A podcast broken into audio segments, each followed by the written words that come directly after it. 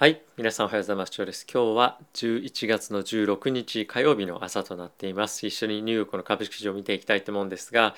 えー、昨晩米国の株式市場は非常にあの、まあ、ネガティブではあったと思うんですけれどもミックスな、えー、一日だったかなと思っております、えー、結構ですねここ最近の動きとして、えー、非常にちょっと割安株を、まあ、探す動きっていうのは結構強く出てきてるかなと思っていてえー、まあそれに加えて、まあ、あとはやはり来年の、まあ、今年もそうですけれどもインフレっていうところが、え、どうなっていくかっていうところを結構注目して、え、見ているんではないかなと思っています。まあ、結構ヘッドラインではですね来年に向けてだったりとか、まあ、今どういう株を買うべき買うべきかとか、まあ、あとはですねどんな株を買ったみたいな、まあ、そんな結構ヘッドラインがですね賑わしてきているような状況となってますので、まあ、そういったところも今日ご紹介をしていきたいと思います。えヒートマップ見てみてもどっちかというとまあちょっと今日はえー、ネガティブな真ん中あの赤赤い色が結構目立つかなと思うんですけれども、えー、引き続きテスラが下落を続けていておそらく今日もですね、まあ、イーロン・マスク関連の売りっていうのが出てるんではないのかなと思う一方で、えー、まあこれが終わった後にどういうふうに値動きが今後なっていくのかっていうのは一つやっぱり注目かなと思っています。このまま今1000ドル割れてますけれども、まあ、その辺りをさまよい続けるのかもしくはそういった売りの圧力がなければどんどんどんどんまた上がっていけるのかどうかこの辺りはですね一旦ちょっとやっぱりテスラのモメンタムっていうのが失われてしまったっていうのは一つ結構大きな要因かと思うんですよね。でかつ今やっぱりテスラが全般的にマーケットを押し下げてるみたいな、まあ、イメージも少しなきにしもあらずなので、まあ、この辺りテスラが回復してくることによってマーケット全般も回復して回復してくるのかどうかこの辺りも一つ注目をしていきたいポイントかと思っております。はい。え皆さんと一緒に指数見ていきたいと思うんですけれども、えまずはですね、ダウがマイナスの0.04%、S&P が、えフラットですね。あとはナスダックがマイナスの0.04%ということで、まあ、ほぼほぼ、えー、大きなメジャー指数に関してはフラットかなと思っております。で、ラステル2000がマイナスの0.59というところで若干弱含んでいるような感じではありますが、まあ、昨日に関しては結構金利がまた上がってきていて、1.62というところまで約6ベースポイントぐらい上がってきている状況ですよね。で、FX に関してはドル円は114.16というところで、まあ、じりっと上げているような状況で、えー、インフレはしているものの、えーまあ、インフレというか、まあ、その金利が上がってきているものの、えー、クルードオイル、まあ、原油ですよね。こちらに関しては80.88というところで、まあ、前日比では、まあ、あまり変わってないような状況かと思います。で結構ですね、ここに来て、ゴールドの価格が上昇してきていてちょっとチャートも見ながら後ほど話していきたいと思うんですが180すみません1865ドルというところに伸びてきております。はい、今こちらが先物なんですけれどもここ最近の上昇をですねちょっと見てみると急激にやっぱこの11月に入ってから結構伸びが結構急急に上がってきてるなっていうのはこのやっぱりインフレの意識っていうのが強くなってきてるかなと思っております。まあここから1900を抜けていけるかどうかっていうところも一つ注目のポイントではあるもののやはりこれを買ってる方々に関しては、まあ、いわゆるそのプロテクションみたいなイメージで買ってると思うので、まあ、そこはあのそこを超えていけるかどうかというところも一つ重要なポイントではあるんですがこの冬から来年に向けてインフレの見通しがどういうふうになっていくかそちらの方を見ながらえー、ここを買っていくかどうかっていうのを判断するんじゃないかなと思っています。はい、あとはですね、えー、マーケット今非常に注目を集めているリビアンなんですけれども、えー、つい先日86ドルで上場しましたけれどもすでに150ドルぐらいまでいっていてダブルバガー上場後に買ってもダブルバガーはいけないけど、まあ、50%ぐらいは上がっているというような今状況となっております。これ本当にちょっと正直大丈夫かなっていうのはあって誰が買ってるのかなっていうのはあのありますよね。あの今最近 COP26 とかで、えー、クリーンエネルギー関連のもちろん銘柄が非常に注目されてはいるもののもうテスラのバリエーションの2倍3倍とかっていう感じだったと思うんですよね。でそれでさらにまた上がっているということでこれ何をもとにそんなに買えるんだっていうのはちょっと正直ここからあの見ていきたいポイントではある一方でまあ買ってるのは誰なのかっていうので、まあ、もしかするとまあレディットだったりそういったところかもしれませんが、まあ、あまりそんなに大きい資金もあのこういった、ま、マーケットというか銘柄をガチャガチャ動かせるような資金も、まあ、そんなにはないと思うので、まあ、どういったところからの資金の流入ででしかもなぜここを買ってるのかっていうところのあの流れはですねちょっとつかみたいなと思っております。はい。まあ、とは米国の10年債の金利はさっき上がっているというところを見た中で、え、この米国の2年債の金利もですねやっぱりもう一旦戻してきていて0.5%をまあ上回っていると。でこの辺りは結構マーケットの利上げの織り込みっていうところが強く出てきているんじゃないかなと思うので、まあ、少しこの2年の金利が上がってくるとマーケット全般としてはあのちょっと市場が緩みやすいような感じかなと思うのでこの辺りは気をつけていきたいと思っております。はいまあ、あとは他のところの金利もですね結構バンバン上がっていておそらく次の会合で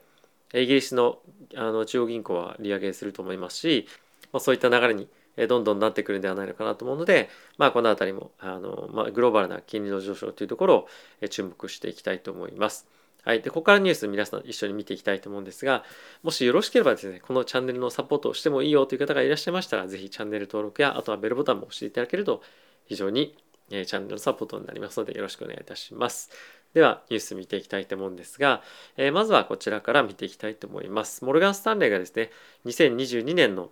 マーケットアウトロック来年の展望ですねを発表していました。で、えー、なんとですね株式市場の予想に関しては S&P がですね4400というところをターゲットにするということを発表していて現在のマーケットはですね今4000 687なんですよね。なのでまあこの辺りを見てみると今からもの水準よりも来年に関しては下落するというふうに見ていますと。じゃあどうしたらいいんだっていうふうに思う方もいらっしゃるかもしれませんがモルガン・スタンレーとしては来年に関してはヨーロッパと日本ですね。日本をオーバーエイトにしていくというところを発表していました。やはりこの辺りは出遅れ感というところが強く意識されていることかと思いますしやはりやはりアメリカに関しては来年はインフレの制御が効かなくなったりですとかあとはやっぱり今のちょっと株価割高なんじゃないかっていうところを今見ているということらしいのでまあこの辺りはちょっと日本が入っていることがどうこうとかっていうよりも、今の状況よりも株価が下がっていく予想なんだっていうのは少しえショッキングだったっていうのも正直あるかなと思っております。はい、でまあその一方でなんですが、え、ゴールドマン・サックスなんですけれども、えインフレに関しては、え今後どんどんどんどん悪くなっていくでしょうというのが予想として出ています。で、まあ、もちろん彼らも今後は低下していくでしょうということは見てはいるもののその手前の段階で冬でですね大きくえインフレが上昇してしまうんじゃないかということをま予想しているということですね。なのでえ今後やっぱ短期的にも金利の上昇というのがさらに続いていくんじゃないかなというのは、えー、まあ見ているのでこの辺りは結構本当にこのシナリオになってくるとマーケット全般として、え、株式市場は頭を押さえつけられるでかつおそらく仮想通貨とかにも結構影響あるんじゃないかなと思っていて、え、マーケット全般として、え、ちょっと頭が重い、えー、タイミングっていうのが近々来るかもしれないなっていうのが今の予想ですかね。でその一方でなんですけれども、え、モルガン・スタンレーだったりとか他のメジャーな金融機関に関しては結構この辺りはミックスのような感じでした。はい、で、え特にさっきあの株式上が低迷するんじゃないかって言って言っていたモルガン・スタンレーは CEO はですねインフレが結構このゴールドマンの見方と一緒でバツンと上がってしまうんじゃないかっていう見方をしているんですけれども、えエコノミストの予想としてはインフレはそんなに上がんないっていうふうにま言ってるんですね。なのでまあ需給ギャップとかっていうところがま解消されてインフレはまああの低位成長に戻っていくっていうようなことを予想をしています。でまあこの辺りはあの本当に見方がかなりあの乱れていてなかなかこれっていうような、まあ、明確なビューっていうのが市場全体では持てていないので非常に、えー、不透明感というのは高い要素だとは思うので、えー、注目していきたいんですけれどもやっぱりマーケットこの辺り非常に気にしだすとやっぱり重しにあの株式市場になってくるかなと思うので11月に関してはちょっと一旦ですねあのもしかすると低迷するようなタイミングになってくるかもしれないというのはありますかね。あとはやっぱりテスラの株があのイーロン・マスクからの売りっていうところもあって、えー、続いていると続いているというのもあるのでですねなかなかちょっと上がってきづらい、えー、センチメントではあの全体あるのかなと思ってます。はい、あとはですねあの FRB がですね、えー、今のそのインフレの関連とあの紐付けてのニュースなんですけれども、えー、ずっとインフレに関しては一過性だ一過性だって言っているにもかかわらずもうどんどんどんどんインフレ率っていうのがまあ上がってきてしまっていると。でそういったこともあって非常に FRB のですね今信頼性っていうのが非常に失われてるんじゃないかっていうことが、えー、言われていますと。でまあこの方はヘッジファンドの運用者で非常に有名な方なんですけれども、えー、彼らもやっぱりですね、まあ、彼らというかそのマーケット金融市場もやはりそのように見ていてちゃんとしっかりあのもう一度もう一段精査をしてえ見方変えた方がいいんじゃないかっていうふうなことをまあ言っているということですね。まあ実際にそれを変えたからといってマーケットが大きくあの何かしら動きが変わるかっていうとちょっと悪い方向に行くんじゃないかなと思ってるので怖いんですけどもあの、まあ、一応やっぱり今マーケットの、まあ、流れとしてインフレ、まあ、さっきのあの金利が上がってましたけれども、まあ、そちらの方で見てるというような今状況で、えー、まあいわゆるそのコンセンサスという観点からは間違いないんじゃないかなと思ってます。ちなみにマーケット金利のマーケットという観点からすると2023年までに3回ぐらいの利上げがあるんじゃないかっていうふうなことを見ていてエコノミストとかの予想よりも結構織り込みが激しいんですよね。なのでまあそういったところを考えてみると思ったよりもっと金利上昇が進んでもおかしくなくでかつそれに伴ってエコノミストとかの予想も各投資銀行とかの予想も大きく変わってくるっていうのはあると思うのでまだまだちょっと油断できないなというか怖いなっていうのは正直ありますよね。はい、でここからウォール・ストリート・ジャーナルだったりとかブルームバーグ見ていきたいと思うんですがウォール・ストリート・ジャーナルに関しては、まあ、このバイデン大統領がサインしましたよというところはまあ置いておいてですねあの今非常にさっきもちょっと見ましたけれどもゴールドの価格が非常に需要が高まっていますというところが、えー、気にされてました。でやっぱり今後も継続してまだこの辺り注目していくんじゃないかなと思いますし、えプロテクションとしての購入っていうのが進む可能性もあるので、まあ、年内、まあ、1900ドル2000ドルとかっていうところがあの見られるかもしれませんが、えそういったところの価格への目標を持つというよりも、えやっぱりそのオプション的なものを買う、えインフレ率上昇っていうところへのプロテクションを買うというところでの、まあ、実需のある意味実需の現実需ではないんですけどあの、まあ、そういった、まあ、フローでの買いが、まあ、さらに入る可能性は十分あるんじゃないかなと思っております。はい、あとはですねバイデン大統領なんですけれども2022年の中間選挙で激しく負けるんじゃないかっていうふうに言われていてその任期の後半、まあ、あの第1回目の任期の後半来年以降は、まあ、今もそうなんですけど全くやりたいことができなくなる、えー、ことになるんじゃないかというふうに、まあ、言われています。でそういったこともあって、えーと、もしかするとパウエル議長って今もともと民主党ではなくて共和党に指名されているんですよねトランプ大統領に。なのでそこだけでもっていう感じで、えー、バイデンさんはもしかするとパウエル議長を、えー、置き換えてあの、まあ、彼がまあ選びたい人を選ぶっていうこともまあ可能性としては十分あるんじゃないかなと思ってるので、まあ、この辺りは結構不安な要素になってくるかなと思っております。はいまあ、一応中身は見ませんがこちらの方に今のあの FRB の議長のトピックっていうのは出ていたりもしました。はい、では次ブルームバーグの記事見ていきたいんですがえっ、ー、とですねちょっとコロナ関係ではあるんですけれども日本のコロナの状況が非常に落ち着いてきたということもあって日本への渡航っていうのが今レベルまあそのリスクレベルは非常にあのあまあ、安全ですよというところまで下げているというのがニュースとして出ていました。はいまあ、この辺りは我々とは非常に、まあ、安心材料にはあの株価にはまあ影響ないですけども安心材料では一つあるかなと思っております。はい、あとはですね世界的にも非常に有名なこのジョージ・ソロスさんが今ですね米国株のエクスポージャー米国株のポジションを減らしていますというのがニュースとして出ていましたで一応減らしてはいながらもどんな銘柄を買ってるかっていうのが一つ注目をされていてこちらにもある通り新しく新規で JP モルガンゴールドマンあとはヒルロームっていうところで、えっとまあ、不動産だったりとか、まあ、あとは銀行ですねこういったところ金利上昇に向けて買ってるさっき金を買ってるっていうニュースもありましたけれども別の人がですねマーケットが。でこれは同じようにやっぱり物価が上昇していくとか金利が上昇していくっていうところをめがけて買っていくというようなニュースというか内容だと思うので、まあ、この辺りあのもうすでに仕込んだよっていうふうにまあ書いてあるんですけれども今後もおそらくこのような取引っていうのは結構、えー、まあ注目されていくんじゃないかなと思っております。はい。そんな感じですかね、ブルームバーグに関しては。はい、あとはですね、サウジアラビアの、えー、関係の、まあ、政府系のファンドが逆にですね、あの米国の株式上への投資を3倍ぐらいにあの増やしましたよということを発表していました。やっぱりまだまだアメリカの成長性っていうのは非常に、え、魅力的なんじゃないかなと思いますし、あとはやっぱり